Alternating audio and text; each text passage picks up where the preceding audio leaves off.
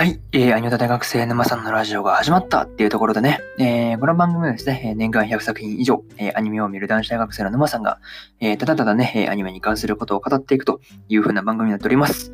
えー、Apple Podcast とか Spotify とか、えー、各種配信サービスの方で聞けますので、えー、ぜひね、そちらの方でもチャンネルのフォローとしていただけると、えー、ありがたいです。はい。という感じでね、えー、今日もやっていこうと思います。えー、本日1本目はですね、えー、呪術廻戦の5話ですね。これの感想をですね、語っていこうと思いますんで、えー、まあ、よろしくお願いします。まあ、まあまあまあ、目次としてはですね、えー、あらすじを言って、で、感想1、2、3と3つですね。で、まあ、1つ目が、えー、スクナ VS めぐみというところで、で2つ目が京都姉妹京都島以降交流会で、3つ目が虎杖復活っていうところと、えー、まあ最後にというまあ感じのパート構成でねや、らせてもらおうかや、やらせてもらおうかなと思います。はい、ちょっと噛んだ。ごめんなさい。はい。ですね。はい、やらせてもらおうかなと思いますんで、えー、そうですね。気軽に聞いていっていただければいいかなというふうに思います。はい。いつも通りあらすじなんですが、えー、少年院の外に退避した伏黒は特急治療の死に気づく。次の瞬間、横に両面少なが現れ、虎杖の体から心臓を抜き取り人質にする。このままでは虎杖の意識が戻っても死んでしまうと戦い始める伏黒だったが、核の違いを痛感するというね、えー、公式サイトからの引用です。ここからね、順次感想になっていくわけですが、えー、一つ目がですね、えー、スクナ VS めぐみというところでですね、まあそうですね、スクナとちょっとそうですね、ついに伏黒の戦いが始まったというところで、まあね、虎杖が戻ってくると信じて戦う伏黒っていうのがちょっと良かったかなと個人的にそう思ったりはしました。まあにしてもね、そう、スクナがそう本気ではなかったと思うんですけど、うん。っていうか、なかなかあんな派手に建物とか突っ込んでよく無事だなと、まあ、まあ、思うんですが、まあまあ、それは置いといてですね、まあそうですね、なんか伏黒はそう少ない手に大健闘した方じゃないかなと、個人的にはそう思うんですけどね、そうそうそうそう。いや、にしてもそう、お互い体頑丈だよね。うん、そうそうそうそうそう。よく毎回毎回そうだね、なんか思うけど、よ、よくあんな建物叩きつけられて無事だなと思って、そうそうそうそう。絶対ありたいよね。リアルだったらそれだけで戦闘不能でしょってぐらいのね、突っ込み具合だったから、なかなかやばいよね、あれね。あとそうだね、個人的にそう、伏黒の、あの、俺は不平等に人を助けるっていうセリフがちょっと、うん、好きだったなと思って、そうそうそうそうそう。とかそう、いろいろと思ったりはしながらそう見てたんですがね。はい。とりあえずこれが一つ目の感想である、まあ、少な VS 伏黒というところで、えー、次が二つ目なんですが、えー、京都島以降交流会というところで、まあね、そう、虎杖が死んで、ちょっとね、暗い雰囲気になってる。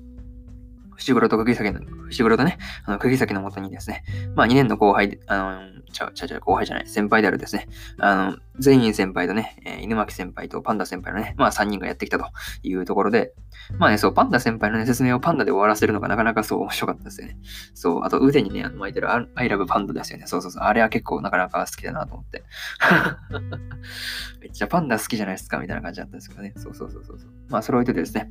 まあ、にしてもそうですね、京都島以降交流会にね、まあ、伏黒と釘崎を誘いに来たってところで、まあ、その前にね、まあ、修行をつけるみたいな感じのことを、まあまあまあ、言われて、まああそうですね、二人が、えー、まあ、もっと強くなるためにね、消毒する、なんか承諾するためにね、そう、承諾するためにちょっとね、そう、なんか、やるのはなんかそう、熱かったなと思って、そうそうそうそうそう。そうですね。あとはそう、なんて言うんだろう、そのね、あの、もっと強くなるっていうところでね、まあ、虎杖の、あの、後ろ姿を浮かべるあたりがなかなかそう、エモいかなと、そうそうそうそう、とか思ったりはしましたね。はい。そう、ちょっとね、エモいやつよね。そう。っていう感じが、そうですね、二つ目の感想である、えー、京都姉妹校交流会っていうところで、えー、そうですね。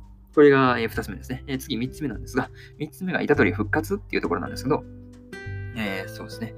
えー、ゲトウですよね。そう、ゲトウというそう人物。夏の油って書いてあるゲトウって読むんですね。そうちょっとね、そのラジオで話すにあたって一応そう調べたんですけどね。そうそうそうそうそうそう。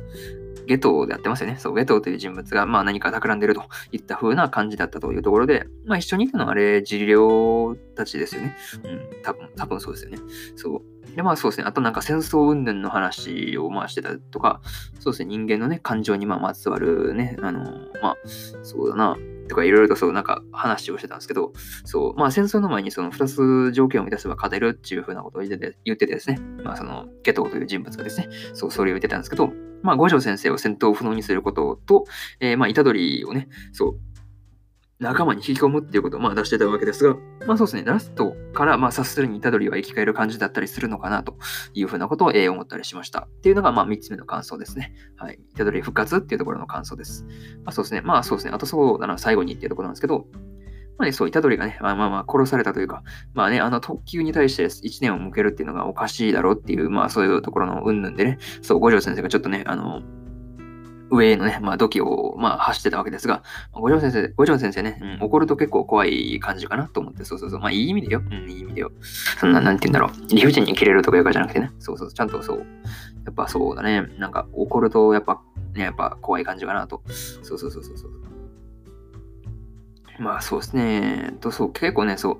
あと一番ね、強い五条先生をまあ戦闘不能にすることって、まあね、あのまあ、そうだな、ゲトウという人物が出すあたり、まあそうですね、なんか警戒され、なんか戦争にあたっての注意人物っていうぐらいのまあ実力者っていうのはまあなんとなくわかるんですけどね。